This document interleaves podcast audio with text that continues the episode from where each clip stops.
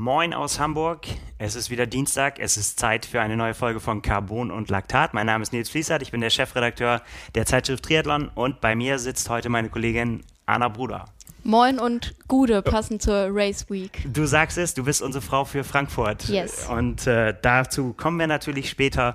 Wir werfen einen kleinen Blick auf die sehr, sehr lange Startliste des Ironman Frankfurt, der ansteht. Aber bevor wir dazu kommen und zu einem, was am Wochenende so stattgefunden hat, haben wir noch einen Präsenter für diese Folge. Ja, der äh, Presenter dieser Episode ist heute wieder Athletic Greens. Ihr kennt das vielleicht schon von der Zusammenarbeit mit vielen Top-Athleten, zum Beispiel Sebastian Kienle, Imogen Simmons, Mirinda Carfrey, Tim O'Donnell, Tim Don oder auch Jonas Deichmann, der ja jeden Samstag bei uns auf trimark.de bloggt und uns einen Einblick in seinen Triathlon um die Welt gibt. Und zuletzt hat auch die Challenge Rot die Partnerschaft mit Athletic Greens angekündigt. Das Ganze wurde gegründet vom Neuseeländer Chris The Kiwi Essendon vor zehn Jahren schon aufgrund von persönlicher Gesundheitsprobleme. Und genau, der hat das dann mit Hilfe von Ärzten, Heilpraktikern und Ernährungswissenschaftlern entwickelt. Und sein persönliches Ziel war es, wie er selbst sagt, das ernährungsphysiologisch vollständigste Nahrungsergänzungsmittel der Welt zu entwickeln. Das ist auf jeden Fall ein ambitioniertes Ziel. Und um das zu erreichen, hat er dann die Rezeptur ständig weiterentwickelt. Derzeit ist schon die 52. Version auf dem Markt. Ich kenne tatsächlich eine der ersten Versionen schon. Ich wollte gerade fragen, hast du schon alle durchprobiert? Nee, nee, nee, nicht ganz alle, aber ich hatte echt eine der ersten Versionen mal so ein Pröbchen bekommen und ich kann bestätigen, dass sich das geschmacklich auf jeden Fall weiterentwickelt hat. Ja. Also das ist definitiv besser geworden. Genau, und Chris hat dann für sich herausgefunden, dass es die perfekte Ernährung eigentlich gar nicht gibt, weil sich der Nährstoffbedarf jeden Tag einfach ändert aufgrund von Stress, Schlafverhalten, unserer Umwelt, Bewegung, wie sehr wir einfach belastet sind gerade. Und selbst bei einer ausgewogenen Ernährung ist es eben schwer, den Nährstoffbedarf wirklich allein nur durch Nahrungsmittel und äh, ja eine vollwertige Ernährung zu decken. Und genau da setzt Athletic Greens dann an. Chris ist selbst der Neuseeländer und wer Herr der Ringe gesehen hat, der kennt den Spruch oder weiß, dass das Motto daran angelehnt ist. Das ist nämlich One Scoop to rule them all. Das kann man auch so bestätigen eigentlich. Das Ganze ist nämlich ein All-in-One-Supplement und hat ganze 75 Inhaltsstoffe, was eigentlich bei einer Zutatenliste nie so ein gutes Zeichen ist, in dem Fall aber auf jeden Fall schon. Da sind Vitamine drin, Mineralstoffe, Adaptogene, Probiotika, Superfoods und vieles, vieles mehr. Also wirklich nur gute Dinge. Und genau, das wurde einfach entwickelt, um die täglichen Nährstoffbedürfnisse des Körpers zu decken und auf alle wichtigen Ge Gesundheitsbereiche einzuzahlen. Also das Immunsystem, die Darmgesundheit auch ein echt wichtiges Thema, Energie und Regeneration, das Hormonsystem und gesundes Altern. Oder in anderen Worten die Nährstoffversicherung für gesundheitsbewusste Menschen. Athletic Greens ist ein hochabsorbierbares Pulver, also es löst sich super gut in Wasser auf, wenn man das einfach so aufschüttelt und es passt zu jeder Ernährungsform. Also ob man sich jetzt vegan ernährt oder wie vielleicht nicht so verbreitet, aber machen vielleicht manche Keto, Paleo oder was auch immer. Oder ob man Unverträglichkeiten hat, das passt einfach immer da rein, enthält kein Gluten, keine Milch, keine Nüsse und so weiter. Also alles, gegen was man so allergisch sein könnte. Und ja, im Moment gibt es noch eine Aktion exklusiv für die Hörerinnen und Hörer von Carbon und Laktat. Auf athleticgreens.com slash carbonlaktat zusammengeschrieben erhaltet ihr nämlich kostenlos einen Jahresvorrat an Vitamin D3 und K2 sowie fünf praktische Travel Packs zu eurer Erstbestellung dazu. Das verlinken wir natürlich nochmal in den Show Notes und ja, probiert es gerne mal aus. Ja, wir sind äh, mittendrin in der Race-Saison. Olympia haben wir langsam auch wieder verkraftet. Der Puls ist so ein bisschen runtergegangen und es ist jetzt wieder. Und der Schlaf nachgeholt. Äh, der Schlaf wurde nachgeholt, genau. Äh, auch bei, äh, ja, auch die Athleten sind teilweise jetzt schon wieder unterwegs gewesen, machen sich schon wieder bereit für, für große neue äh, Projekte, die sie angehen wollen. Und ja, wir, wir gehen mal so ein bisschen durch. Also im Detail kann man es nachlesen. Auf trimark.de haben wir einen Ticker gemacht für das Wochenende zusammengestellt oder auch die Rennberichte von von den großen Rennen, die es gab. Also auf der Ironman 73-Distanz war ein, einiges los. Es gab ein paar Extrem-Triathlons, aber da gehen wir mal nach und nach so ein bisschen rüber. Ähm, ja, aus, aus deutscher Sicht äh, sehr erfreuliche äh, Mitteilungen aus äh, Rapperswil-Jona, ne? 73 Schweiz. Ja, zweimal ja. Podium. So ist es. Für Anne Reichmann und für Felix Henschel. Für den war es das erste Podium bei einem 73, hat er sich auch selbst sehr zufrieden darüber gezeigt. Ja, und Anne Reichmann hat auch gesagt, also mit Daniela Rief auf dem Podium zu stehen, das ist einfach auch nochmal eine andere Nummer. Ja. Und dass an der Frau kein Weg vorbeiführt, das ist halt einfach so. So ist es. Nach wie vor sehr faszinierend, finde ich. Daniela Rief hatten wir ja auch hier im Podcast schon sehr häufig dieses Jahr das Thema, dass sie einfach ja, einen neuen Weg geht, sich selbst coacht, ähm, ja, vielleicht auch die Rennen auch ein bisschen äh, anders angeht.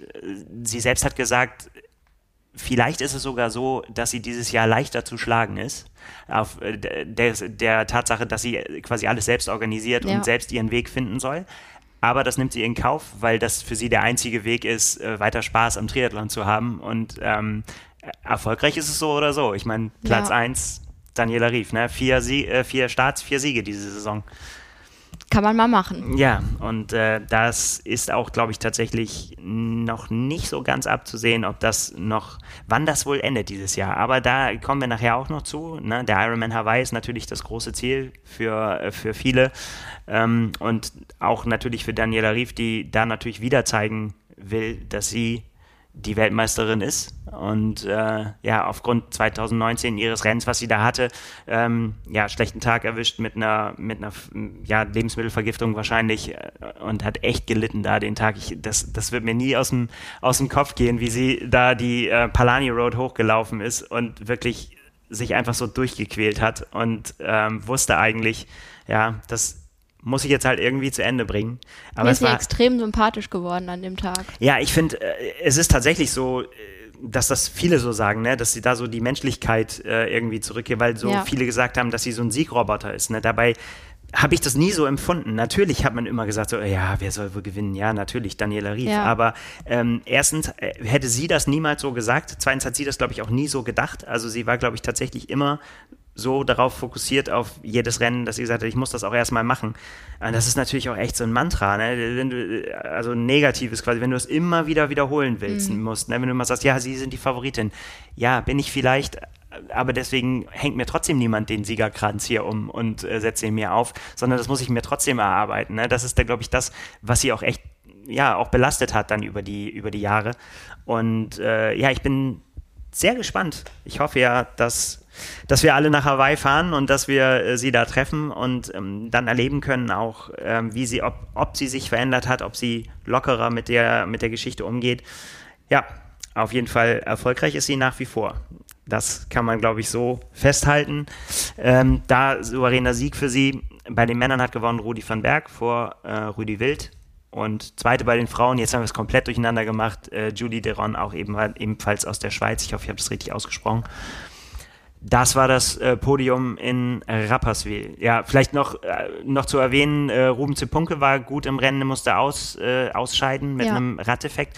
Ah, das ist, Ärgerlich. Ja, weil äh, das ist bei ihm tatsächlich so dieses Jahr äh, also er hat so gut vorgelegt, dass man in, in, in der Vergangenheit, dass man jetzt, glaube ich, auch immer noch darauf wartet, dass es so, so richtig, so ganz nach vorne geht, dass er so die, die Sachen gewinnt, aber ähm, er ist auf dem Weg dahin, aber ich meine, ein Radeffekt ist halt ein Radeffekt. Dann äh, ist ein Rennen halt auch Ja, rum. das ist dann so, aber er hat ja jetzt auch ein neues Trainerteam ja. um sich rum und hat sich da sicherlich anderes vorgenommen, aber ja, ja, die Fall. Zeit wird kommen. Ja, eben, genau. Das ist halt immer, äh, man, man wartet quasi immer noch so auf den, äh, auf den großen Knall, aber irgendwie ist er ja im Prinzip äh, kurz davor und ist ja auch echt gut dabei, ist ja auch nach wie vor ein Athlet, der ein echtes Phänomen ist, finde ich, der, der das Triathlon-Business so schnell gelernt hat, Absolut. irgendwie so, ne? Und äh, alle, die so mit ihm zusammengearbeitet haben und das auch mal live gesehen haben, sagen immer so, es ist unverschämt, was er für ein Bewegungstalent ist. Quasi, ja. den kannst du quasi jedes, äh, jede Aufgabe stellen, jede sportliche und er guckt sich das an und macht das einfach ja. so. Das ist schon, schon sehr faszinierend. Das sind die, die man in der Schule nicht leiden konnte.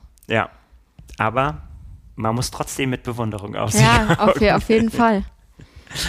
Ja, ähm, was gab es noch? Ja, ich hatte es erwähnt vorhin, äh, die extreme Schiene wurde auch an diesem Wochenende bedient. Der Norseman hat stattgefunden. Das ist dein Thema. Ja, es, und es äh, blutet mir echt so ein bisschen das Herz, weil es hat sich lange vorher angedeutet, dass der nicht ganz so stattfinden kann aufgrund der Corona-Situation, wie er eigentlich hätte stattfinden sollen, auch vor allen Dingen aufgrund der Einreisesituation. Viele haben, weil es nicht klar war, es gab vorher irgendwann die Möglichkeit, ähm, ihr könnt verschieben auf nächstes Jahr und es ist ja auch gar nicht so einfach, einen Startplatz zu kriegen äh, für den Norseman. Mhm. Du musst ja quasi in diesem Draw dann gezogen werden, wenn du dich beworben hast und so weiter. Und äh, wenn du dann jetzt eigentlich zu den Ausgewählten gehört hattest und du hattest einen Startplatz, hattest du die Möglichkeit, auf nächstes Jahr zu verschieben, weil sie gesagt haben, sie wagen das Spiel, sie wollen gucken, ob das funktioniert, ob sie das Rennen machen können.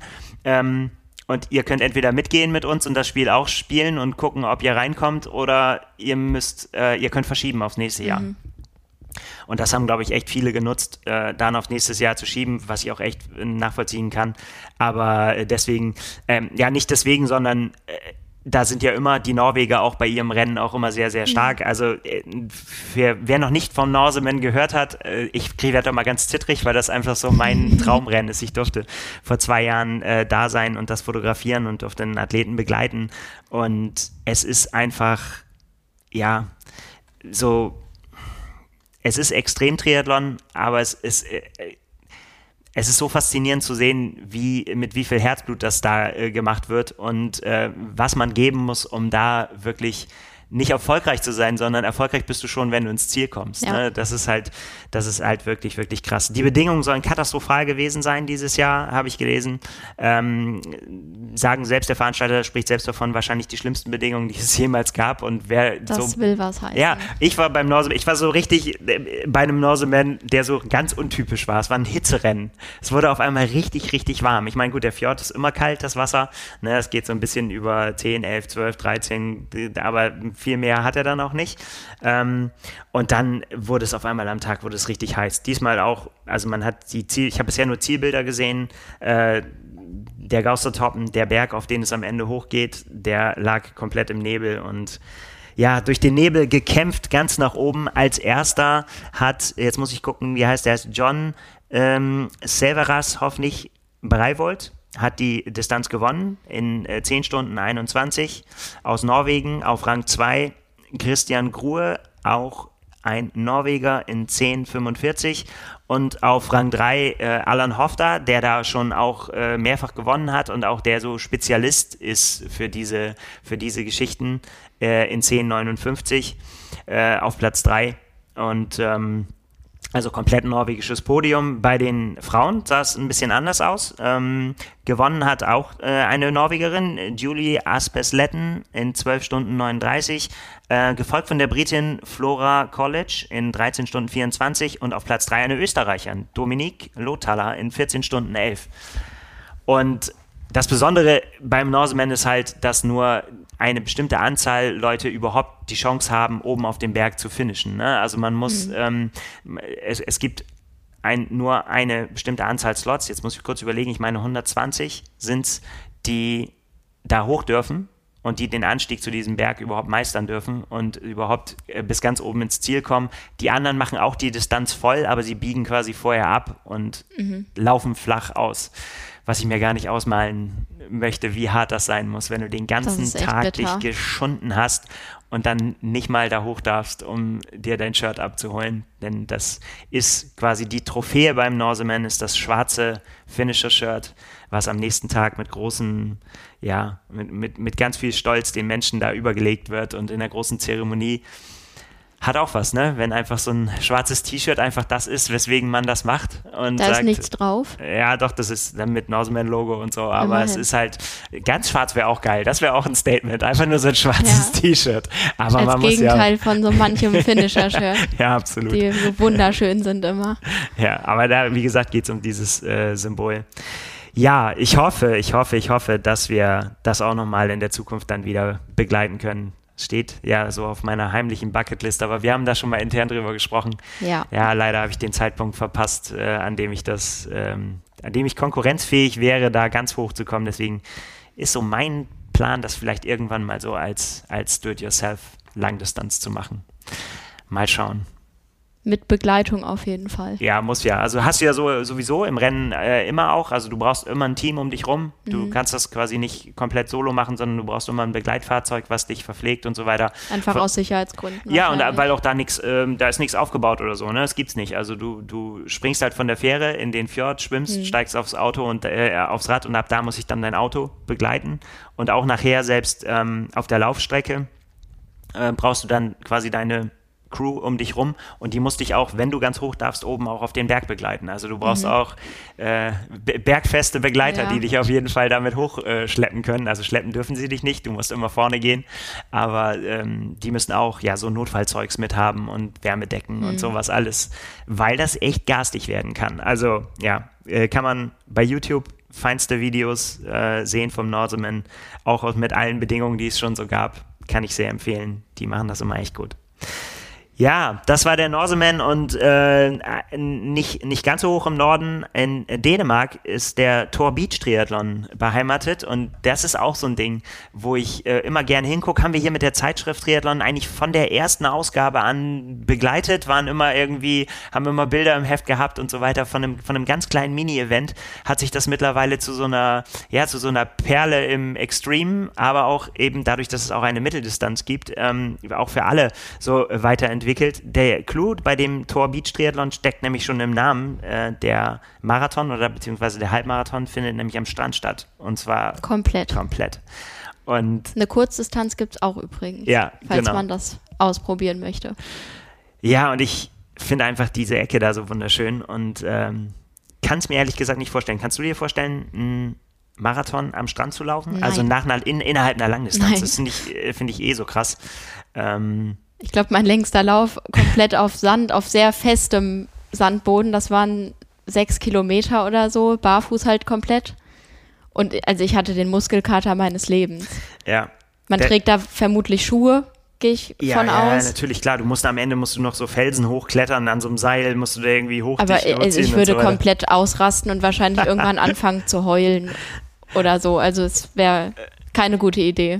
Ja, auf jeden Fall. Ähm, für eine gute Idee hat das äh, gefunden äh, Michelle Westerby. Die Ja. hat nämlich äh, teilgenommen dieses Jahr und äh, hat auch gewonnen auf der Mitteldistanz. Und äh, ja, hat sich das, hat sich das gegönnt, da diesen ja, Extremtriathlon, doch kann man schon sagen, gehört schon dazu, weil es ist ja alles Ja, andere als normal, auf jeden Fall. Und äh, ja, dementsprechend sind auch die Zeiten. Und die Langdistanz hat ein Deutscher gewonnen. Ja, Fabian Rindt in 10 Stunden 45, 55. Also hat ein Deutscher sich gefunden, der sich Ja. an den Strand getraut hat. Ja, das war, ähm, war die extreme Schiene. Was gab es noch? Ach, wir, man könnte jetzt alles äh, im Detail durchgehen, aber wir wollen, glaube ich, ähm, wir wollen, glaube ich, gleich nach vorne gucken. Was man noch äh, sagen kann als Erwähnung ähm, in, beim äh, Ironman in Tallinn, der ohne Profis ausgetragen wurde in, Ja. äh, in diesem Jahr, äh, auch da gab es einen deutschen Sieg. Tom Hohenadel hat gewonnen in 8 Stunden 28, 15.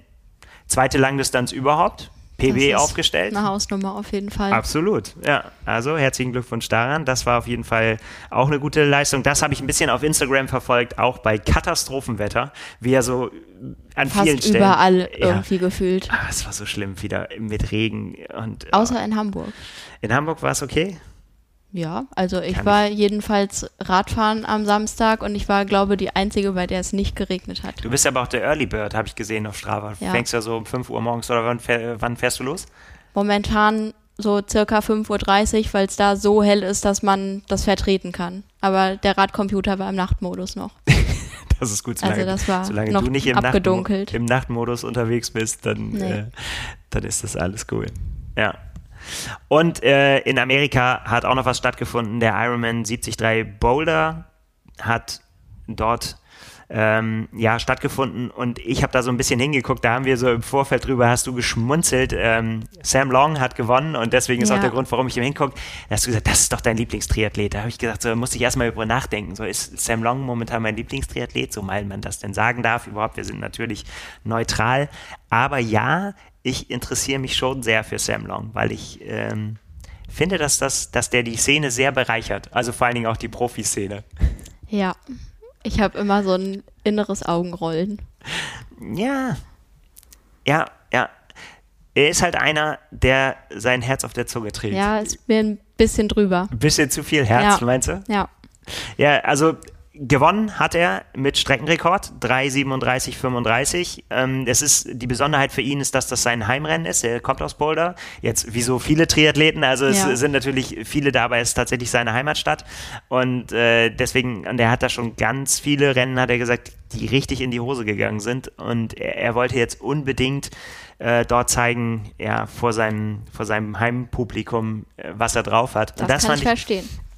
Im Nachhinein sehr, sehr interessant, ähm, was er gesagt hat, ist, dass, dass er so das Gefühl hat, dass er, ich meine, das ist natürlich, wie man in den Wald reinruft, ne? Er haut natürlich immer auch auf die Kacke, das muss man sagen, irgendwie so, aber er hat Sehr. immer das Gefühl, immer wenn er dann sowas abliefert, ähm, wie in d'Alene bei dem Sieg oder bei 73 hat er auch schon gewonnen oder dieses coole Battle gegen Lionel Sanders beim äh, Ironman 73 St. George oder eben jetzt auch hier Streckenrekord in Boulder, dass die Leute nochmal sagen so, ja, ja, war, mm, das war quasi deswegen und deswegen und der und der war nicht da und so. Der hat so ein bisschen mit den Schultern gezuckt und hat gesagt so, was soll ich eigentlich noch machen? So, dass ich ernst genommen werde. Vielleicht, äh, sagt er, muss er den Goat besiegen äh, und muss Jan Frodeno in die Knie zwingen. Da habe ich gedacht so, ja, okay, dann äh, glaube ich, würde ihm der Respekt auf jeden Fall gezollt, aber ob das passiert und wann das passiert, ist spannend bei äh, Sam Long. Ich meine, der ist erst 25, ne? Das finde ich auch krass. Und äh, ist halt jetzt, äh, ist auf der Langdistanz unterwegs, aber auch immer da noch mit einer Lernkurve, ne? Also in, in, in Tulsa gar nicht so gut gelaufen und da war eigentlich ja das Rennen, wo er eigentlich voll auftrumpfen wollte und dann hat er gesagt so, ich mache jetzt noch äh, d'Alene, weil irgendwie äh, habe ich das Gefühl, ich muss das aus mir rauskitzeln, was in mir drin ist. Und das ist ihm halt da fantastisch ge gelungen. Und äh, interessanterweise hat er jetzt gesagt, also er ist qualifiziert für Ironman Hawaii, aber er will sich in die, im Rest des Jahres voll auf die 73 WM konzentrieren. Ach ja, okay. Ähm, und in Hawaii tatsächlich, also zwar an den Start gehen, aber zum Lernen. Also er sagt halt, das ist wirklich sein langfristiges Ziel. Er will da jetzt nicht kurzfristigen Erfolg übers, äh, übers Knie brechen, sondern ähm, will halt gucken, ja, dass er da dazu lernt und dann irgendwie wann, vielleicht irgendwann den Goat besiegt. Nein, aber das ist natürlich die Frage, ne? Wie, wie, wie lange nimmt man sich da Zeit und äh, aber ich finde die Herangehensweise eigentlich ganz interessant, vor allen Dingen, dass er sich jetzt auch so committet für, für St. George. Und Das finde ich dann auch wieder cool, weil ich hätte von ihm eher erwartet, dass er sagt, ja, aber jetzt bin ich für Hawaii qualifiziert und ich fliege da jetzt hin und ich äh, gewinne das. Tja, na, schauen wir mal. Ja, auf jeden Fall, ähm, ja, Sam Long hat gewonnen, äh, das haben wir schon gesagt, vor Sam Appleton und Colin Chartier. Und äh, bei den Frauen, Emma Pallant Brown vor Taylor Nipp, sehr interessant, finde ich. Ne? Ja. Also äh, die äh, dann ähm, jetzt auch auf den längeren Distanzen vielleicht auch sich dann ranwagen will und zeigen will, was sie für eine gute Radfahrerin das ist. Das haben wir ja in Tokio gesehen. Und äh, ja, will jetzt offensichtlich, wie da die Pläne aussehen, weiß ich ehrlich gesagt nicht, aber ich kann mir vorstellen, dass wir das jetzt nach Olympia einfach bei mehreren auch sehen, ne? dass sie einfach von der Kurzdistanz quasi jetzt, es sind halt drei Jahre zwar nur, aber es ist Ja. bis zum nächsten Mal Olympia ist halt noch hin. Da kann man schon noch mal was austesten und ähm, gucken, ob es für die Zukunft vielleicht, ja, da auf den längeren Distanzen noch klappt. Jenny Metzler auf Platz drei hat das abgerundet. Ähm, ja, also interessant auch deswegen, weil es noch eins der letzten Rennen war, wie die anderen auch, die noch Auswirkungen auf ein Rennen hat, äh, die, was Auswirkungen hatte auf ein Rennen, was jetzt kommt, nämlich den Collins Cup. Ja, gestern ist die Frist verstrichen. Genau.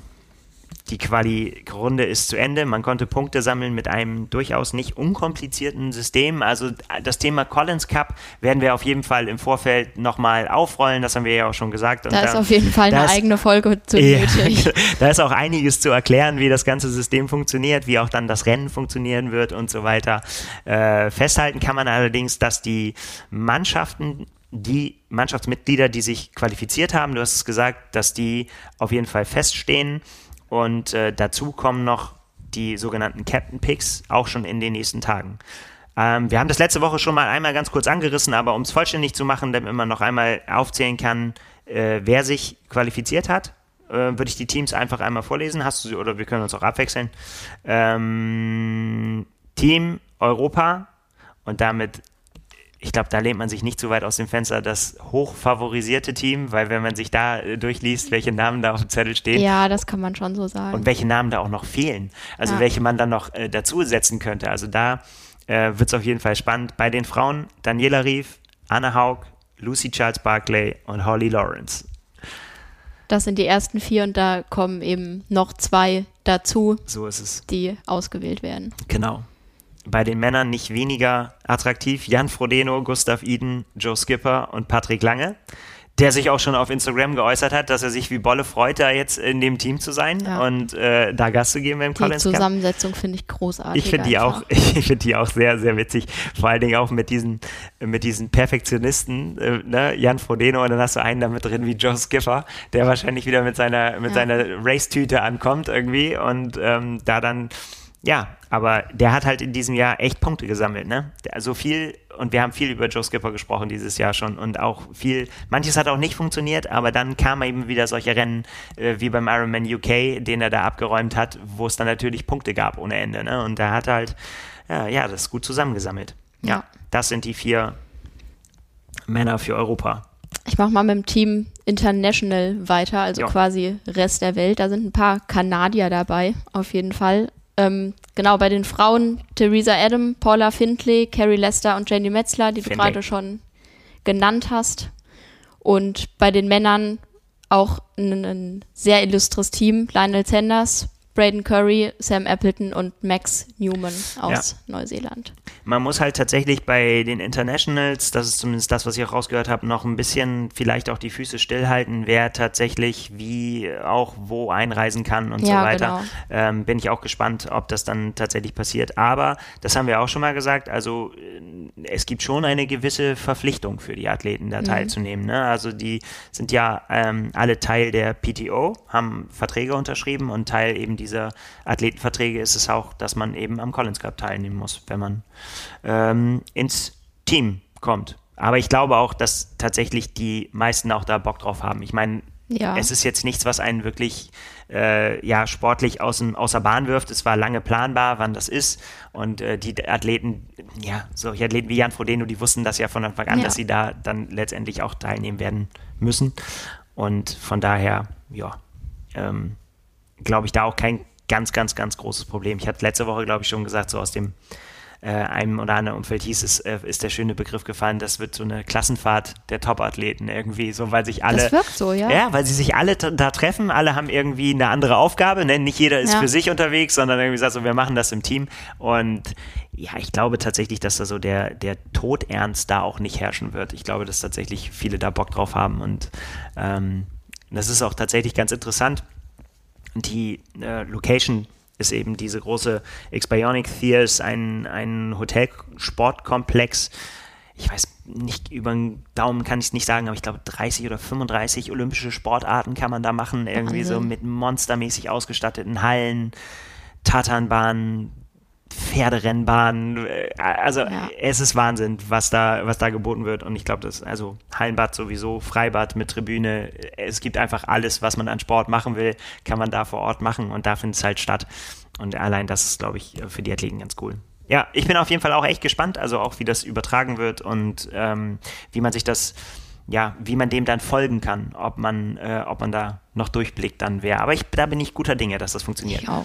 Ja. Genau. Und ähm, zu guter Letzt das Team USA. Bei den Frauen Sky Münch, Heather Jackson, Jackie Herring und Chelsea Sodaro. Und bei den Männern der angesprochene Sam Long mit Rudi von Berg, Matt Hansen und Ben Kanut. Also da die, ja, soll man sagen, ja doch, es ist im, im Vergleich zum Team Europa würde ich schon sagen, fällt das schon ein bisschen ab. Aber es kommt natürlich erstens noch darauf an, wer wird noch gepickt. So, ne? Es gibt ja auch noch echt noch ein paar Athleten, gerade wenn man auch vielleicht so an Kurzdistanzler denkt, die da noch nicht Ja. draufstehen, die eventuell aber da Bock drauf haben, da berufen zu werden. Ähm, also gerade jetzt auch von Namen, die bei Olympia eine Rolle gespielt haben. Das wäre natürlich super interessant, wenn man da jetzt zum Beispiel Team USA sich da bedienen würde Ja. und dann noch ein bisschen aufwerten würde. Das könnte, könnte auf jeden Fall spannend werden, ja. Die Distanzen sind ein bisschen kürzer als eine Mitteldistanz, also es könnte auch den Kurzdistanzlern auf jeden Fall in die Karten spielen. Ja. Also, Collins Cup, wie gesagt, Äh, haben wir das Datum schon gesagt? Nee. Weißt du es aus dem Kopf? Ja, 28., 29., 8. Genau. Also, noch ein bisschen hin und was gar nicht mehr so lange hin ist. Und jetzt sind wir auch endlich bei der Vorschau. Jetzt sind wir beim eigentlichen beim Thema. eigentlichen Thema, nachdem wir alles andere abgehakt hatten. Aber ich finde es tatsächlich echt, es war so viel. Nach 30 ähm, Minuten. Am Wochenende. Aber auch echt geile Sachen. Also äh, gerade so diese Extremsachen und so weiter. Ich äh, finde das äh, total spannend, was gerade so passiert. Aber du hast es gesagt, der Ironman Frankfurt steht bevor. Ja, also ich muss echt sagen, dass ich beim Gedanken daran Gänsehaut bekomme und ich habe mich noch nie so sehr auf die Arbeit gefreut. Das kann ich wirklich sagen. Aus wahrscheinlich mittlerweile bekannten Gründen, Heimatstadt und so weiter und so fort. Und einfach, ich kenne die Strecke halt selbst richtig gut, bin da, weiß ich nicht wie oft lang gelaufen und einfach da in diesen Gefilden unterwegs zu sein, endlich mal wieder ein Rennen so zu erleben, das ja, ist einfach richtig, richtig cool. Ein bisschen unter anderen Voraussetzungen natürlich. Ähm, zur sportlichen Zusammensetzung kommen wir noch, aber die eine Besonderheit ist natürlich, dass die Europameisterschaft der Männer stattfindet. Genau, das kann man ganz klar so sagen. Startfelder dieses Jahr getrennt. Die Frauen starten parallel in Finnland, da gehen wir nachher auch nochmal Ja. drauf ein. Aber genau, so sieht das Ganze aus. Und die Startliste kann sich aber auf jeden Fall sehen lassen, würde ich sagen. Auf jeden Fall. Also es ist natürlich, äh, es ist wirklich spannend. Es sind auch, es haben zwischendrin, wir haben ja auch selber schon darüber gesprochen, sind natürlich schon viele Namen kursiert, die jetzt nicht mehr auf der Startliste Ja. stehen. Ne? Über Linus Sanders wurde gesprochen, über äh, Cameron Wolf haben wir hier gesprochen. Ähm, wir haben über äh, Christian Blumenfeld gesprochen, der Ja. ähm, kurzzeitig drauf stand und auch wirklich vorhatte, dort zu starten. Ja, das war eigentlich sicher, Das- dass das passieren wird. Das hat sich jetzt in den letzten Tagen geändert. Ja, genau. Weil, äh, genau, habt ihr vielleicht auch mitbekommen, er wurde eingeladen von Ironman mit einer Art Wildcard, dass er als Olympiasieger und Flora Duffy natürlich auch auf Hawaii starten dürfen, ohne sich qualifizieren zu müssen. Ja, Wie findest du das? Ja, also ich hätte mich gefreut, wenn er in Frankfurt an den Start gegangen wäre, einfach um zu sehen, was der Kerl drauf hat, weil ich ihm das auf jeden Fall zugetraut hätte, dass er da eben auch gewinnt. Ja, also ich bin da relativ neutral eingestellt. Ich bin ja tatsächlich Ich so finde das auf jeden Fall gerechtfertigt. Also klar können die das machen und die dürfen da gern eingeladen werden, aber ich hätte mich trotzdem gefreut, wenn er sich qualifiziert hätte und er vielleicht selbst ja auch, dass er das einfach vorher nochmal unter Beweis gestellt hätte. Ja, ich glaube, er freut sich vor allen Dingen äh, darauf, dass er das jetzt nicht mehr machen muss, sondern sich eher konzentrieren kann und vor allen Dingen auch noch auf Admin. Und, ähm, auf der Kurzdistanz hat er ja auch noch Ziele, äh, bis Hawaii dann letztendlich. Mm, Von daher, glaube ich, kommt ihm das für sein Training ganz gelegen, aber ich glaube tatsächlich auch, dass er, er hätte sich auf keinen Fall davor gescheut, das zu machen. So, ne? das, Ja. ist, äh, das ist ja der Punkt. Und ja, ich bin so ein bisschen hin und her gerissen. Also wie du es gesagt hast, also verdient äh, hat er es auf jeden Fall, würde ich Ja, sagen. ist ja Also einfach ist auch was. Besonderes. Vor allen Dingen auch vor dem Hintergrund, wenn man sieht, dass der 73-Weltmeister Gustav Iden auch eine Qualifikation Ja. bekommen hat für Hawaii, dann kann man, finde ich, sagen, ja gut, das ist ein Olympiasieg jetzt auch wertvoll. Ich kann aber auch die kritischen Stimmen verstehen, die sagen, Das hat das eine hat mit dem anderen halt 0,0 zu tun. genau, man muss sich halt qualifizieren, man muss einmal beweisen, dass man es drauf hat Ja. und dann darf man auch gerne kommen. Kann ich schon auch verstehen, die Kritik. Spannend fürs Rennen auf Hawaii ist es so oder so. Also, wie, wie gerade gesagt, also ich denke auch, dass er, dass er da gute Chancen gehabt hätte, sich zu qualifizieren. Wobei das alles Mutmaßung ist, ne? Es ist, ist ja völlig offen. Also es gibt ja diese, diesen Ausspruch von ihm, dass er gesagt hat, Langdistanz ist einfach, ne? ohne, ohne jemals, also dass er sich da selber überhaupt gar keine Sorgen drüber macht, weil bei den Umfängen und bei den Intensitäten, die sie trainieren für das, was sie da in Tokio abgerissen haben, äh, sagt er, es ist kein Problem, das zu übertragen auf die Langdistanz. Ist natürlich Theorie, bis man es gezeigt Ja. hat. Ähm, aber das wird er dann jetzt tatsächlich erst auf Hawaii zeigen. Und in was für einem verrückten Szenario, ne? dass er dann da wirklich hingeht, seine erste Langdistanz macht und darüber redet. Und auch wir werden darüber reden, dass er auch wirklich Chancen Ja. hat, dann zu gewinnen. Vielleicht völlig aus der Luft gegriffen. wir wissen das ja nicht. Und äh, spannend wird auch sein, finde ich, wie die anderen Athleten darauf reagieren. Ja. Also Jan Frodeno zum Beispiel ist ja einer, von dem man das weiß, dass der solche Sachen, wenn man sagt, oh, jetzt kommt Christian Blumenfeld, dass der immer einer ist, der sagt so, ja, erstmal machen. Mhm. Ne? Also ist jetzt gemutmaßt, hat er nicht zu mir gesagt.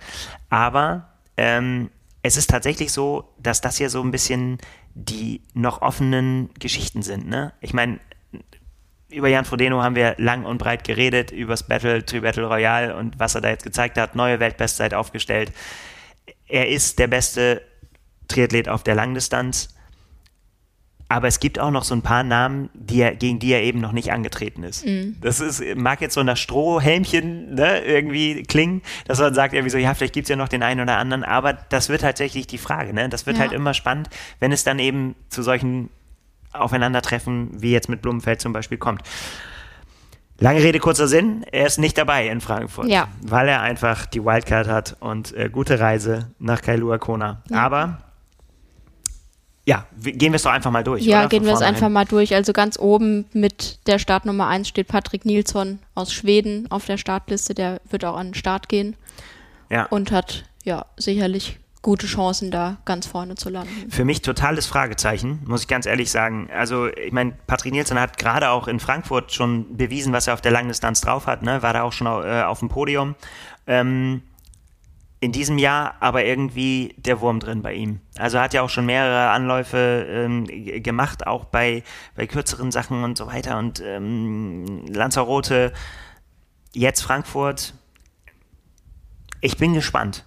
Also ich bin echt gespannt, Ja. ob, ob er das, was, was er schon bewiesen hat, ob er das zeigen kann. Ne? Weil ich meine, offensichtlich will er ja nach Hawaii und sagt nicht schon, egal, ja, es soll dieses Jahr nicht sein, ich mache das nächstes Jahr, greife ich wieder an, ich baue wieder auf oder ich gehe äh, auf ein spätes Rennen in diesem Jahr, dass ich dann gucke, dass ich mich dann fürs nächste Jahr qualifiziere. Er hat offensichtlich den, den festen Plan, da dieses Jahr hinzufahren. Deswegen bin ich sehr, sehr, sehr gespannt, ähm, wie er da auftreten wird. Aber das Rennen liegt ihm. Also das kann man definitiv sagen, hat er schon mehrfach bewiesen. Ja. Wem das auch liegt, ist Franz Löschke. Der ist bei der letzten Austragung Dritter geworden 2019.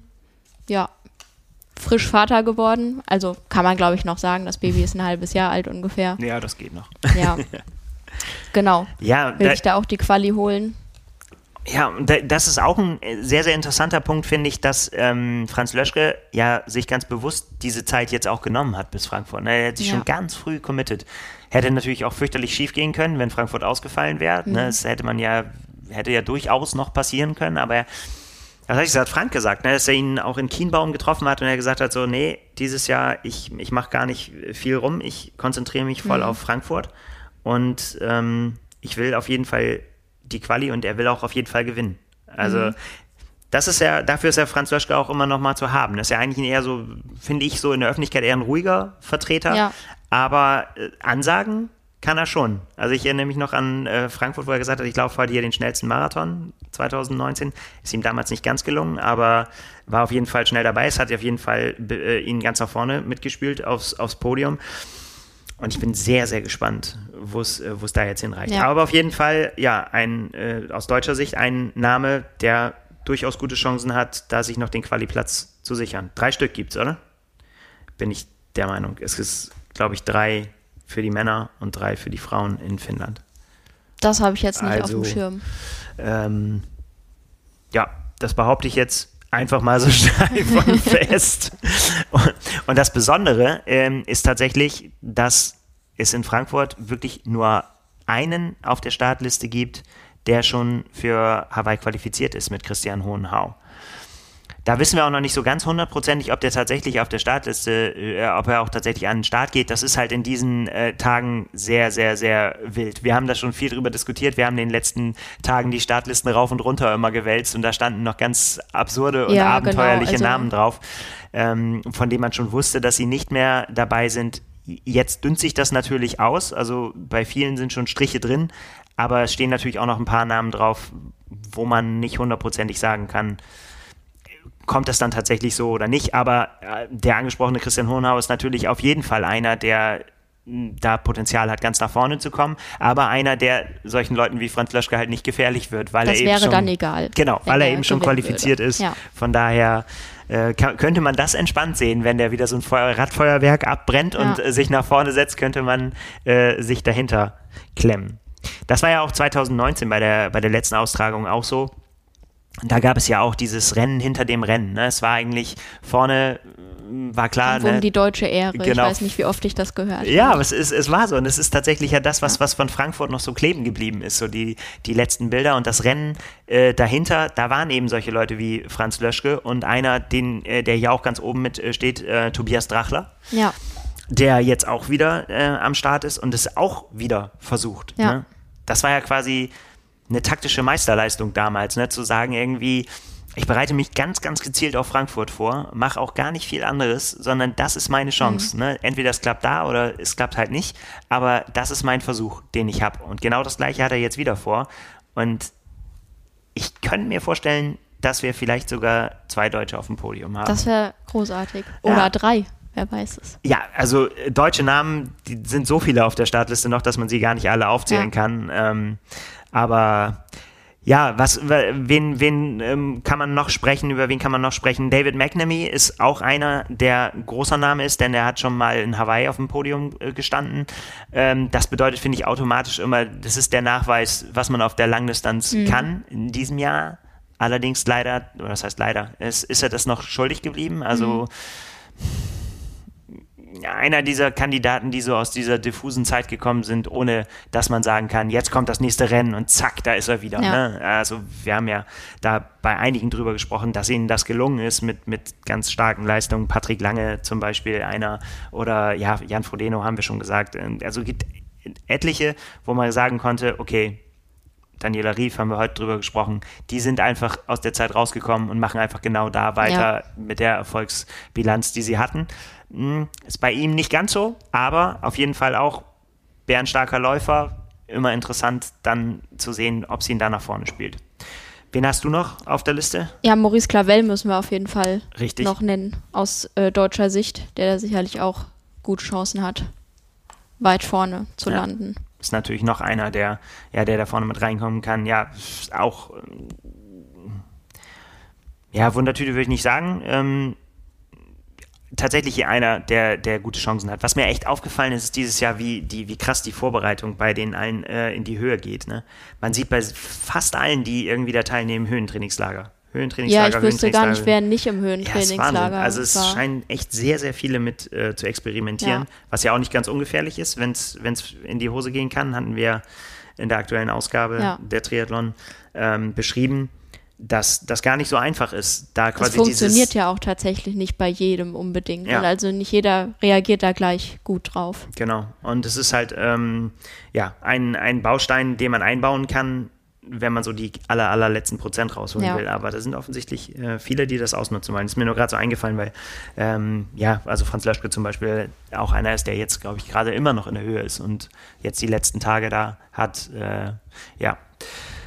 Ähm, wen haben wir noch? Peter Ja. Hemmerich habe, ist mir aufgefallen noch, Ja, genau. der, der ja auch tatsächlich über den wir auch schon sehr viel gesprochen haben dieses Jahr, weil der echt viel gemacht hat und natürlich auch viel Vorschusslorbeeren bekommen hat durch seine zurückliegenden äh, Jahre auf der 70-3-Distanz und der hat halt da jetzt dieses große Ziel sich gefasst, eben auf die Langdistanz zu gehen und hat immer wieder dieses Jahr Probleme gehabt. Ne? Viele DNFs aufgrund von Rückenproblemen, aber so wie er auf Instagram scheint, scheint er da die Lösung gefunden zu haben irgendwie mit seinen Ärzten äh, und hat tatsächlich vor, jetzt hier in Frankfurt an den Start zu gehen und ähm, bin ich sehr gespannt. Also würde ich keine Prognose abgeben, aber bin echt gespannt, für was es da reicht in so einem Feld. Er schien da Ähm. sehr zuversichtlich. Ja. Weil ich meine, das ist ja wirklich auch das Interessante, also dass man jetzt irgendwie so einen über, über, über Athleten wie Jan Frodeno oder Sebastian Kienle, der schon gewonnen hat, äh, und d- der fehlt so ein bisschen auf der Liste, aber auf der anderen Seite für die Spannung des Rennens fehlt er natürlich überhaupt nicht, weil er Ja, also natürlich ich finde gerade das eigentlich Genau. ziemlich cool, weil eben nicht klar ist, ja, okay, also der Platz 1, das ist schon mal vergeben und wer wird denn Zweiter und Dritter, sondern es ist einfach komplett offen, würde ich sagen. Ja, genau. Und äh, das, das ist dann letztendlich ist es ein anderes Rennen, weil das wird dann total äh, in dieses Rennen hinter dem Rennen gibt es dann eben Ja. nicht mehr. Ne? Das, Ja. ist, das ist einfach das, was dann da passiert. Und das, ja, bin ich, bin ich auch sehr gespannt. Das ist ja auch so ein bisschen, bisschen neue Strecke auch. Ähm, Ja, genau, die Radstrecke, die wurde ein bisschen angepasst aufgrund von Baumaßnahmen teilweise, also ganz, ganz banale Gründe, ein bisschen auch wegen Corona, weil manche Hotspots eben vermieden werden sollten. 185 Kilometer, 1600 Höhenmeter, glaube ich. Ja, schön durch die Wetterau. ja, das, das sind auch Strecke ist auf jeden Fall cool. Ja, ähm, und, und es ist, es ist tatsächlich so, dass auch äh, da, glaube ich, das auch nicht äh, schadet, wenn man, wenn man sich damit vorher auch befasst hat. Und ich meine, es sind ja jetzt einige Athleten, die da drauf sind, die auch Frankfurt-Erfahrung haben. Ne? Ähm, ja, wer keine hat, ist Kaspar Stornes. Der hat gar keine Erfahrung auf der Langdistanz, will aber, wenn die anderen wollen, will er auch. Ja, damit sie da äh, eine Klassenfahrt nach Hawaii machen können. Ja, also echt kuriose äh, Geschichte. Wir haben es gesagt, Gustav Iden ist qualifiziert über seinen 73 Weltmeistertitel. Ähm, Christian Blumenfeld hat die Wildcard und Kaspar Stornes, so der immer der, der nächste aus dem Trio ist, der muss sich qualifizieren und will sich qualifizieren, um es eben seinen norwegischen Teamkollegen da ich gleich zu total tun. gespannt drauf. Ja, ist auch eine totale Wundertüte. Ich habe mit dem äh, Vertreter seines Radsponsors kurz darüber gesprochen, als weil auch das, die Gerüchte gab es schon länger. Also erst hieß es irgendwie so, ja, Blumenfeld will irgendwie, der will mit, äh, mit Eden dahin. Und äh, dann hieß es ja, aber Kaspar Stornes auch. Und dann äh, hieß es so, ja, war eher so ein bisschen Schulterzucken, so nach dem Motto, ja, keine Ahnung, was die vorhaben, so, ne? Aber irgendwas werden sie sich ja dabei gedacht haben. Ach, das sind die, ich finde, das sind so diese schönen Geschichten, die, die das dann wirklich auch schreibt, ne? Dass man einfach auch, ja, äh, solche Versuche auch dann sehen kann und sehen kann, Ja. auch, für was es gut ist. Und es, äh, es gab schon so viele, ähm, ja, also Namen, die einfach auch schon nach ganz schnellen bei der ersten oder bei der zweiten Langdistanz sofort eingeschlagen sind. Zu einer davon kommen wir gleich, wenn wir über Finnland reden, äh, dass man, dass man da durchaus sagen kann, man, es muss jetzt nicht unbedingt äh, ganz ewig lange dauern, dieser Aufbau. Ne? Das kann auch schon, äh, schon beim ersten oder zweiten Mal klicken. Also von daher. Schauen wir mal. Ich meine, äh, was das Training angeht, da würde es ihm ja nicht anders gehen als, äh, als Blumenfeld und Eden. Ne? Wenn die von die Ja. sich sagen, so, ja, Langdistanz kriegen wir hin, haben wir trainiert für, dann wird es wahrscheinlich Ja. bei ihm auch nicht anders sein. Ja, Um das Ganze komplett zu machen, Markus Herbst startet auch und Paul Schuster startet auch und der hat einen kleinen Heimvorteil, würde ich sagen, und wird da über die Strecke gepustet. ja. Da kennst du dich am besten mit aus. Wie sind denn die, äh, alles das, was so drumherum ist in, in Frankfurt? Auch da ist ja, gab es ja lange ein bisschen Unsicherheit darüber, wie soll das überhaupt stattfinden? Das ist ja das Problem der großen Veranstaltungen in diesem Jahr, dass, ähm, dass immer die Frage im Raum stand, wie soll man das lösen, dass wir irgendwo in der Innenstadt ein großes Stadion aufbauen und dass dann da Leute hinkommen. Ne? Obwohl wir eigentlich sagen, man soll Abstand zueinander Ja, halten. Leute hinkommen ist das richtige Stichwort. Genau das ist nicht gern gesehen. Also der Langner Waldsee, der ist für Zuschauer einfach nicht zugelassen. Da dürfen tagesaktuell getestete Angehörige, die dürfen dahin. Aber ansonsten ist komplett dicht, auch tatsächlich die Tage vorher schon für Badegäste, weil die äh, Veranstalter eben nicht wollen, dass sich äh, Badegäste mit Athleten, mit Angehörigen und so, dass sich das vermischt, sondern Ja. die wollen das möglichst clean halten. So sieht es da aus und an der Strecke, also gerade an der Laufstrecke, es ist nun mal ein Innenstadtkurs und man kann den Leuten oder man wird den Leuten nicht verbieten, dass sie sich ans Mainufer setzen. Aber genau, man soll eben darauf achten, dass sich keine Hotspots bilden. Manche werden gezielt vermieden und ja, Römerberg, die Tribüne hat sich natürlich auch erledigt. Also da wird es keine, keine riesige Zuschauertribüne geben. Und es ist, glaube ich, auch so, dass der Bereich auch tatsächlich auch abgesperrt ist, ne? Also, dass man, äh, der, der Zielbereich auch da. Auch da dürfen nur nicht- Angehörige genau. hin, mit Maske natürlich und getestet, auch tatsächlich tagesaktuell. Also da reicht das nicht, dass der Antigen-Test 48 Stunden alt ist oder so, sondern nur an dem Tag. Also innerhalb 24 Stunden. Ja, genau, genau. Ja. Expo gibt es ganz normal, da auch mit Maske, aber ich meine ohne Testpflicht oder so. Also das ist einfach wie wenn man einkaufen geht. Du darfst jetzt Wetten abschließen, mit wie viel neuen Socken ich zurückkomme. du hast doch schon alle. Das kann doch gar nicht sein. Ja, ich bin da zuversichtlich, dass ich noch was finde. ja, für unsere Zuhörer, ähm, Anna hat einen schweren Fall von Sockensucht. Ähm, wir arbeiten da hier hart gegen an, aber es ist natürlich schlecht, wenn man in, in, einer, in einer Sportredaktion arbeitet, dann äh, ist, das, ist das schwierig. Sie lebt hier in einem Umfeld, wo wir sie einfach nicht davon fernhalten können. Nee. Und dann geht sie auch noch zu Triathlon-Veranstaltungen. Naja. Was will man machen? Wir haben dich noch nicht ganz aufgegeben, aber nee. solange du das kontrollieren kannst, äh, ist das okay. Das ist schwierig, aber ich, ich gebe mir Mühe. Sehr gut. Ja, ähm, das ist der Ironman Frankfurt. Wir werden natürlich da hinreisen, klar. Und äh, ab, wann seid ihr da? Ab Donnerstag ist die Pressekonferenz? Ja, genau. Und dann das Rennengeschehen verfolgen. Falls das, die Deutsche Bahn mitspielt, fahre ich schon morgen Abend dahin. Jetzt wurde ein Streik angekündigt, das muss ich alles nochmal sehen. Also die Einreise ist selbst nach Frankfurt erschwert, oh aber äh, Einreise ist tatsächlich das Stichwort. Ähm, das ist natürlich was, was ganz viele umtreibt, die sich entweder schon einen Slot für Hawaii ergattert haben oder jetzt in Frankfurt vielleicht in die Verlegenheit kommen, einen abzuräumen bei den Age-Groupern. Ist natürlich die große Frage, darf ich überhaupt einreisen in die USA? Und die Antwort momentan lautet leider noch nein. Ja. Ähm, das ist tatsächlich das, die Frage wird halt, deswegen behandeln wir es jetzt hier auch oft an uns rangetragen. Ähm, wisst ihr, was, was ist, wenn ich das jetzt angenommen habe? Was soll ich machen? Kann ich dann da überhaupt hinfahren? Die Antwort lautet momentan noch, Stand jetzt darf man es nicht. Wir wissen natürlich auch nicht, was sich, was sich noch entwickelt in den nächsten Tagen. Ähm, auch bei Ironman haben wir natürlich nachgefragt, was ist denn jetzt mit den Leuten, die jetzt noch, weil die Regeln stehen ja ganz klar bei Ironman drauf, ähm, dass wenn man jetzt einen Slot hat, den eben so steht es da zumindest drin, nee, nicht mehr zu D. Da gab es eine Frist, bis man, wie lange man verschieben konnte. Ähm, wenn man die jetzt annimmt bei den aktuellen Rennen, ist es so, zumindest nach den aktuellen Regeln, eine, ja, ein, ein Spiel, eine sehr, sehr teure Wette darauf, ob man auch dann wirklich einreisen darf.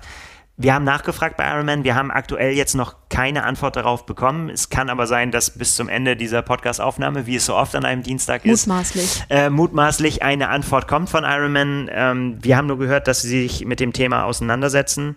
Äh, wie die Entscheidung dann fällt und was sie den Athleten sagen, können wir im Moment noch nicht.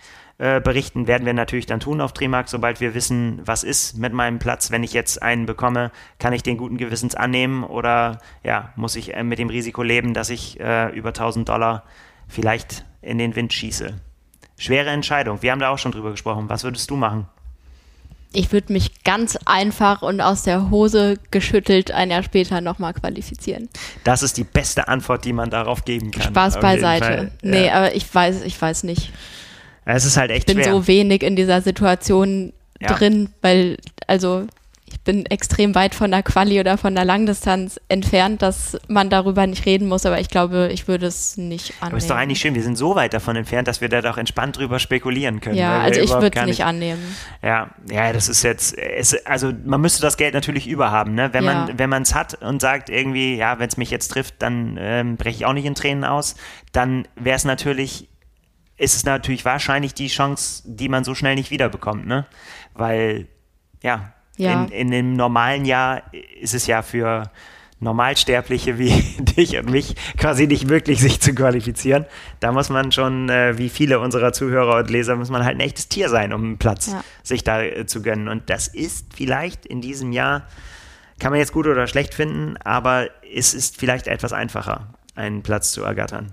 Wobei auch nicht immer, es kommt immer auf das Rennen drauf an. Für mich wäre nächstes Jahr wahrscheinlich die letzte einigermaßen leichte Möglichkeit, weil ja. ich dann in eine stärkere Altersklasse Leicht komme. ist äh, da in, in, ganz dicke Anführungszeichen zu setzen. Sehr, sehr dicke Anführungszeichen, ja. Ja, aber es also ist natürlich... ich würde mir vorkommen, als würde ich einfach 1000 Euro nehmen und sie anzünden. Hm. Tja. Aber wenn es dann klappen könnte... Ja, ja. wäre es natürlich, natürlich eine Gelegenheit. Aber schwere Situation. Also wie gesagt, wir sind äh, jetzt ganz persönlich mal froh, dass wir da nicht in die Verlegenheit kommen. Aber es ist natürlich echt ein, ein schwieriges Spiel.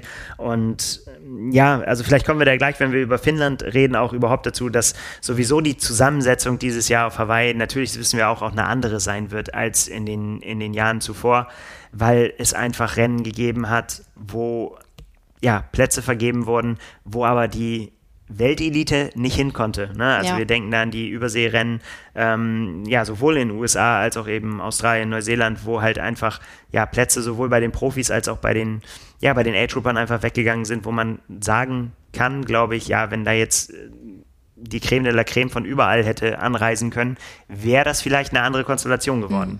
Es ist natürlich immer so ein bisschen, ja, man kann immer nur da sich qualifizieren, wo man am Start ist. Das ist schon immer so gewesen. Das ist ja eine Binsenweisheit, aber äh, das, das ist schon immer so. Und es gibt schwerere Rennen und es gibt einfachere Rennen. Aber ich glaube, in diesem Jahr ist das schon ein bisschen in Schieflage geraten. Es gab ja auch einfach mehrere, mehr Slots als sonst, die angeboten wurden. Ja, also es gab also weniger, äh, weniger Rennen und deswegen Ja. ne, Ja. die eben, eben die Slots an der Stelle dann eben anders verteilt, als dass man es sonst kennt. Genau, Slots ist das äh, Stichwort, auch bei den Frauen. Auch da ist die Europameisterschaft zugange. Vielleicht bevor wir da auf das Feld gehen, äh, wie siehst du das? Wie ist deine Meinung dazu, dass das da äh, getrennt wird in diesem Jahr? Männer und Frauen.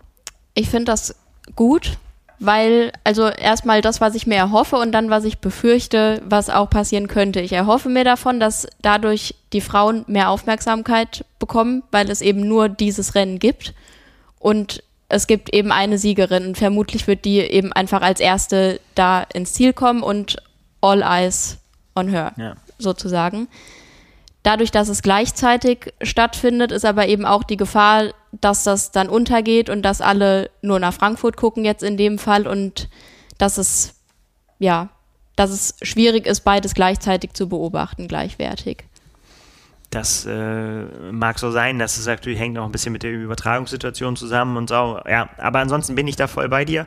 Ich finde tatsächlich auch, so sehr ich das mag, ähm, auch bei den Age-Groupern vor allen Dingen, dass es ein gemischtes Feld ist, Ja. weil ich finde, das entspannt das immer unheimlich. Ja. Äh, macht mir das einfach mehr Spaß, irgendwie, wenn das einfach bunt gemischt ist. Oder auch über bei, bei, bei selbst bei Olympia, ne, fand ich auch jetzt Ja. Mixed Relay, habe ich in letzter Woche gesagt, war für mich, äh, war für mich das Highlight der Ja, Triathlon-Wettbewerbe. auch. es war einfach, finde ich, äh, dieses, ja, dieses Miteinander, das hat mir sehr, sehr gut gefallen. Auf der anderen Seite finde ich auch, und das sieht man ja einfach auch bei der 73 WM als gutes Beispiel, dass das total gut funktionieren kann. Ja, Ähm, und dass es einfach auch tatsächlich, was diese Aufmerksamkeit angeht, ja, einfach auch, d- finde ich, das Frauenrennen deutlich anhebt, als wenn Ja. es immer dieses ist, ja, man muss jetzt noch, jetzt warten wir noch auf die erste Frau. ja, Ne, das ist einfach unwürdig. Ja. So, ne, dafür, was dahinter für, für großartiger Sport da stattfindet. Und da ist es aber eben an zwei Tagen hintereinander und da ist die Aufmerksamkeit eine andere. Das wäre ist halt jetzt abzuwarten, wie das abläuft. Ja, das muss man tatsächlich sehen, aber allein aus deutscher Sicht ist natürlich äh, das Rennen in Finnland eins, wo man auf jeden Fall Ja. hingucken muss Ja. als Triathlon-Fan, denn da wird es tatsächlich so sein, dass wir äh, das wahrscheinlich erleben werden, so weit lehne ich mich jetzt mal aus dem Fenster, dass es da eine deutsche Qualifikantin gibt, vielleicht auch zwei. Ähm, schauen wir mal, das können wir ja gleich mal gucken, wenn wir über die, über die Namen sprechen. Einer, der natürlich ganz oben steht, ist Laura Philipp. Ähm, die Geschichte haben wir dieses Jahr hier auch schon öfter mal äh, erzählt. Ist so ein bisschen eine bittere. Laura Philipp hatte sich viel vorgenommen. Ihr letztes Rennen, äh, was sie gemacht hat oder wo sie, wo sie äh, platziert war, ähm, aktuell, äh, ja, nochmal von vorne. Also, äh, bevor die Leidensgeschichte losging, sagen wir so, ist sie Dritte geworden bei der Challenge Daytona. Ne? In äh, 2020 mittlerweile schon. Und ähm, sie hat dann sich Großes vorgenommen für dieses Jahr, wollte sich für Hawaii qualifizieren, wollte beim Ironman Texas richtig auftrumpfen, wollte da eine Bombenzeit Ja. hinlegen äh, und ist dann damit konfrontiert worden, dass das Rennen nicht stattgefunden hat. Und ist dann Das ähm, war auch relativ kurzfristig. ja, genau. Also das ist halt voll in die Zeit gefallen, wo dann, wo es dann auf einmal alles umgedreht wurde und die ganzen Pläne durchkreuzt wurden.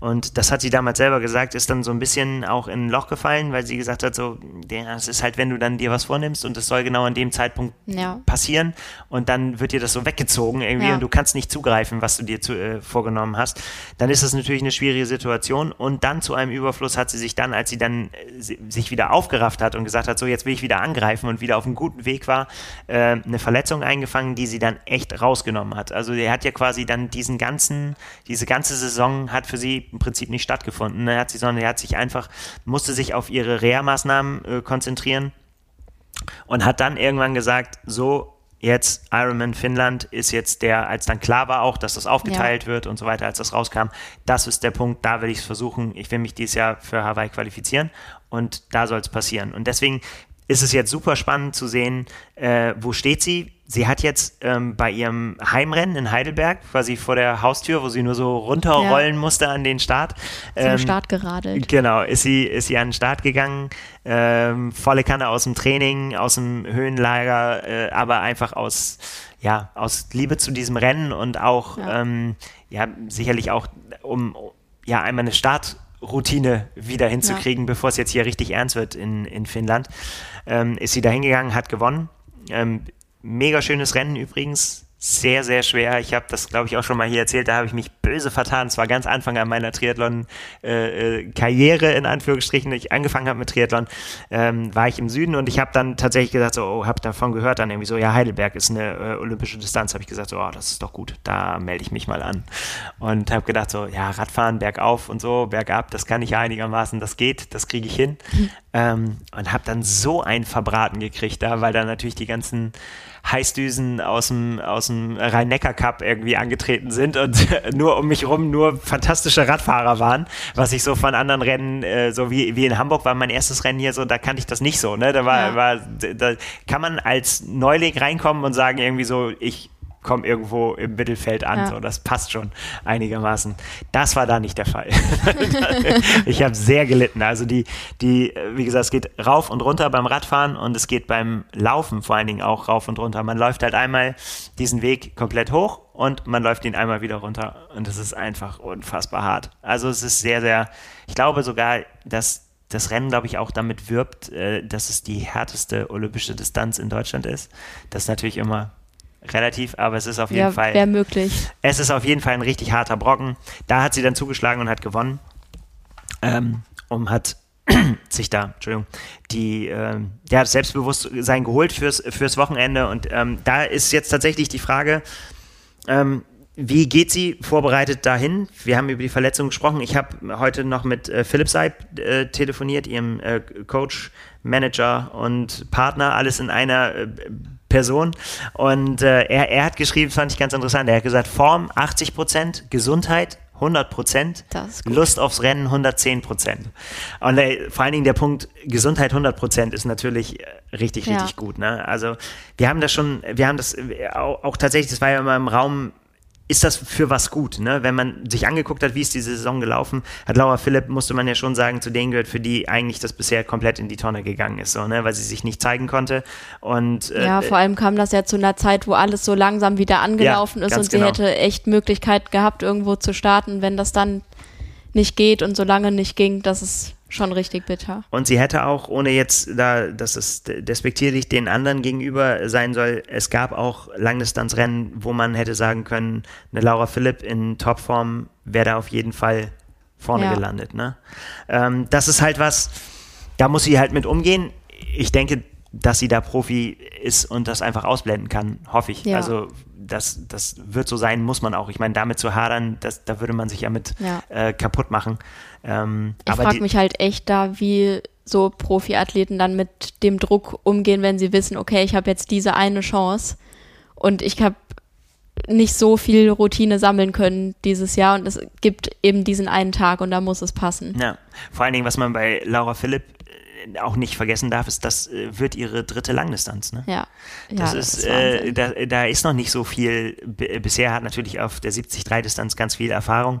Ist ja jetzt auch nicht mehr, darf man das sagen? 34, nicht mehr, keine Nachwuchsathletin oder so, ne? Ja, das, das kann man schon sagen. Ja, das, das äh, ist, ist halt aber das ist halt eben auch ein Punkt, ne? Dass, dass äh, eben da die Routine auf der Langdistanz muss halt trotzdem ähm, erstmal alles funktionieren. Und jetzt auch ja echt schon lange her ist, dass sie ihre letzte ja, Langdistanz ja. gemacht hat. Ähm, ja, und es gibt natürlich immer Fragezeichen. Das sind Philipp mir auch geschrieben, das ist natürlich was, was man nie weiß, ist, wie ist die, wie ist die Strecke, wie ist der Untergrund. Also es ist halt unbekanntes Terrain. Wir hatten vorhin bei Frankfurt darüber gesprochen, dass das ein Vorteil sein kann, wenn man sich gut auskennt. Jetzt fährt man da mhm. zu einer Veranstaltung, wo man das gar nicht weiß. Ähm, wie sind die Höhenmeter und so weiter? Wie viel ist das alles tatsächlich? Wie gestaltet sich das? Das sind natürlich alles Fragezeichen, die jetzt dazukommen. Aber ich meine, gut, das geht dann letztendlich allen so die äh, da an den Start gehen. Und äh, es ist auf jeden Fall eine sehr, sehr interessante Konstellation. Also wir haben es gesagt, das sind halt, ja, ist halt, da geht es jetzt wirklich um drei Kona-Slots noch und es sind ein paar und vor allen Dingen sind viele deutsche Namen auf der Liste, die ähm, da sich ja durchaus auch Chancen ausrechnen können. Laura Philipp haben wir genannt, äh, Laura Zimmermann steht noch drauf, äh, will da ihren Slot holen und äh, Svenja Tös. Ähm, Ja. Auch da würde ich sagen, sind die Chancen jetzt mal gar nicht so schlecht, dass wir da deutsche Kona-Slots noch einen, noch einen Haken Definitiv. hintermachen können. Ja. Katharina Grohmann und Verena Walter stehen auch noch mit drauf. Die sind auch noch damit am Start. Ähm, aus deutscher Sicht, ich glaube, ich hoffe, ich habe jetzt niemanden vergessen. Annalena Bestpol, meine ich, will da ihre erste Langdistanz machen. Ist das so oder hat die das wieder? Kann auch, vielleicht habe ich es auch übersehen, ja. Bin ich Stimmt. mir ziemlich sicher. Ähm, Das war ursprünglich mal der Plan, dass sie in Frankfurt startet. Dann war klar, geht nicht aus den genannten Gründen, weil es eben kein weibliches Profifeld gibt und deshalb Ja. Finnland. Die ist auch fleißig am Trainieren. Und ähm, ein Name, der auf jeden Fall vorne um die Plätze, soweit kann man sich aus dem Fenster lehnen, auch eine Rolle spielen wird, ist äh, Imogen Simmons. Ja, Ähm, auch da total äh, spannend ist es, wenn ich es richtig sehe, auch ihre erste Langdistanz. Nee, gar nicht wahr, die war schon noch vorbei. Nehme ich wieder zurück, und aber in Frankfurt ganz genau, ja. zweite oder dritte. Ah, ich brauche Urlaub, du merkst es. Ja, ist bald soweit. Genau, aber auch ähm, äh, sie ist äh, auf jeden Fall auch eine, die nicht sich so oft zeigen konnte dieses Jahr. Ne? Die hat auch mit Verletzungen auch äh, kurzzeitig zu kämpfen gehabt, hatte eigentlich auch äh, Körderlehn, glaube ich, auf dem Plan, wollte da eigentlich die Quali lösen und musste das jetzt auch weiter nach hinten schieben. Aber was man sagen kann, ist, dass sie zwei Plätze, zwei zweite Plätze abgeräumt hat dieses Jahr, äh, nämlich in, äh, beim Iron 73 in Dubai und in St. Pölten und jeweils nur äh, von weltmeisterlichen Leistungen geschlagen Ja. wurde. Ne? Einmal von Anna Haug und einmal vor, von Daniela Rief und da muss man sich nicht schämen, wenn man von denen Nee, auf geschlagen jeden wird. Fall. Vor allem, weil das so knapp war, gerade in St. Pölten. Das war ja fast ein Sprint-Finish. Ja. Ja, das war unfassbar. Das Ja. war unfassbar spannend. Aber ich meine, das ist natürlich auch eine sehr, sehr undankbare Situation, wenn Ja. du weißt, dass Anne Haug mit Wut im Bauch von hinten Ja. ange, angerannt kommt und irgendwie an dir vorbeischießen will. Ähm, ja, das sind so, äh, sind so die Namen, wo ich sagen würde, ähm, die werden da vorne ums Podium auf jeden Fall kämpfen. Interessanterweise ähm, haben wir auch hier, oder was heißt interessanterweise, es sind mit äh, Tara Grosvenor und äh, Joanna Rita aus der Schweiz äh, zwei Athletinnen, die qualifiziert sind für Hawaii. Ähm, aber zumindest bei der Schweizerin würde ich mal ein Fragezeichen machen. Die hat sich ja jetzt erst in Lake Placid äh, qualifiziert. Da gehe ich einfach mal davon aus, dass sie dann das nicht hinten dran hängt jetzt wieder. Es gibt zwar verrückte Situationen, aber kann ich mir ehrlich gesagt nicht vorstellen. Ähm, ja, also von daher, es wird auf jeden Fall eine spannende Geschichte da vorne, wer sich diese Slots holt. Und du hast den Druck angesprochen. Ich bin sehr gespannt, wie eben die Mädels damit umgehen können. Ja. Ja, also gerade auch so äh, Kandidaten wie Laura Zimmermann, die unfassbar gut eingestiegen ist auf der Langdistanz 2019, zweiter Platz beim Ironman Barcelona. Ja. Ähm, und aber auch dieses Jahr ja noch nicht so richtig dieses Durchbruchrennen, dieses Knallerrennen abliefern konnte, wo sie sagen konnte, so jetzt da hat alles gepasst, ne? Also so die, ne, sie ist jetzt ähm, auf dem Podium auch gewesen, Mitteldistanzen, auch Top Ten, alles gut, aber eben noch nicht so dieses richtige Durchschlag, Ja. äh, Durchschlagsresultat. Äh. Und äh, Svenja Tös ist, ist der andere Fall, die ähm, auch ja schon Hawaii-Erfahrung ja schon hat, als Age-Grouperin, schon Weltmeisterin war, dann äh, sich, sich qualifiziert hat äh, für den äh, Hawaii 2019 in Cozumel, dann das Jahr drauf in Cozumel schweren Unfall gehabt hat, wollte da das Kunststück wiederholen, wollte sich wieder qualifizieren und dann, ja, in der ganzen Corona-Zeit auch eine sehr, sehr unsichere Lage hatte, wie das überhaupt weitergehen kann. Und es ist so ein bisschen, ja, da haben dann auch tatsächlich so gar nicht, gar, waren gar nicht so die durchschlagenden Resultate und ist jetzt Zweite in Andorra gewesen mit Ja. einer unfassbar guten Laufleistung. Das ist ja schon auch so ein Fingerzeig, Ja. so, ne? Und hat quasi beide Berufe wieder aufgenommen. Sie ist ja äh, Flugbegleiterin noch Ja. nebenbei oder ja, kann man sagen nebenbei. Ja, äh, Das geht auch wieder los. Also erst beides weggebrochen, jetzt beides wieder da. Ja, und jetzt eben das Rennen um Hawaii. Also es wird auf jeden Fall ein sehr, sehr spannendes Triathlon-Wochenende. Ja. Und ja, es biegt da tatsächlich jetzt ein auf die Schlussgerade, ne? Es ist, es wird jetzt, es, jetzt wird es richtig ernst. So die letzten, die letzten Slots werden vergeben. Und es ist so richtig, äh, ja, richtig High Season. Ja, es geht eben jetzt auch super schnell. Also zwei Wochen danach oder ja, ich glaube zwei Wochen danach ist dann Rot und Ironman Hamburg und dann ist eben Anfang September und dann ist auch bald Oktober. Also wir wissen ja, wie schnell das rumgeht. Dazwischen haben wir noch die 73 WM, wir Ja. haben dazwischen noch den College Cup. Also Ja. da ist, es, es geht jetzt quasi Schlag auf Schlag auf Schlag auf Schlag, ein Highlight nach dem anderen. Und ja, es wird äh, auf jeden Fall ja, spannend zu sehen, äh, wie sich das alles entwickelt. Ich glaube, ich meine, wir haben jetzt viel darüber gesprochen, wie sich das alles zusammensetzt und so. Fakt ist irgendwie, man kann jetzt schon sagen, bei den ganzen Startlisten, die jetzt schon klar sind, dass uns äh, da ein unfassbarer Herbst irgendwie ins, Ja. äh, ins Haus steht, weil einfach ja so viele schöne Konstellationen, auch neue Konstellationen Ja. ne, mit, mit, mit jungen Leuten, mit Leuten, die von der Kurzdistanz kommen, die von der Mitteldistanz kommen, mit alten Hasen, die auf einmal wieder, oder nicht auf einmal, sondern ja, einfach das beweisen, dass sie erstmal noch zu schlagen äh, gelten. Und äh, ja, ich freue mich drauf. Ich freue mich auch drauf. Es gibt Und auf jeden Fall Schlimmeres als viele Triathlon-Wochenenden. So ist es, ganz genau. Du bist live in Frankfurt, ich verfolge das aus der Ferne und äh, wir hören uns nächste Woche wieder, wahrscheinlich in anderer Besetzung, aber mit dann, ja, dann sind wir schlauer, dann wissen wir, Dann wenn wir wir vom schlauer. Rathaus in, äh, in Frankfurt kommen, Ja, wer sich da qualifiziert hat und wer die Slots aus Finnland mitgebracht hat. Ja. Das war's für heute. viel Erfolg an alle Starter, schon mal, die zuhören Jawohl, in Frankfurt. Ihr rockt das. so ist es. Viel Spaß beim Racen und vielen Dank fürs Zuhören. Mach's gut. Bis dann. dann. Ciao. Ciao.